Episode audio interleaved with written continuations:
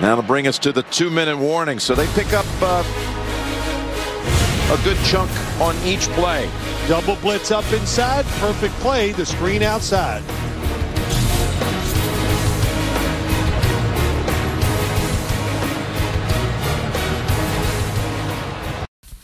Bonjour à tous. On va parler en deux minutes hein, de cette affiche de 22h25 encore de, de division entre les, les Cardinals qui reçoivent les, les, Seattle Seahawks.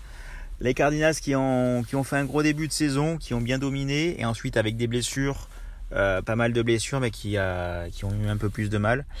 Euh, là ils vont recevoir, Seattle. 1,45 hein, pour, pour Arizona, 2,90 pour Seattle.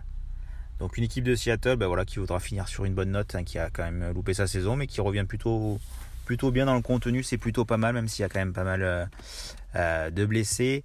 Euh, côté cote 1,92 hein, pour Connor, mais qui est questionable. Euh, son remplaçant Benjamin à, à, 2,30. Et ensuite on a AJ Green, Kirk. Euh, et aussi Kyler Murray 3-10 ou Zach Ertz, comme vous voulez, hein, sur le TD Challenge. Zach Ertz 3-10 aussi, c'est pas mal. Et Kyler Murray 3-10, même ça fait longtemps qu'il n'a pas marqué, mais voilà, pourquoi pas. Pourquoi pas, 3-10 c'est pas mal. Côté Seattle, j'aime beaucoup moi Metcalf, 3,45 sur Parion Sport, alors qu'il est dans les 2,80 ailleurs.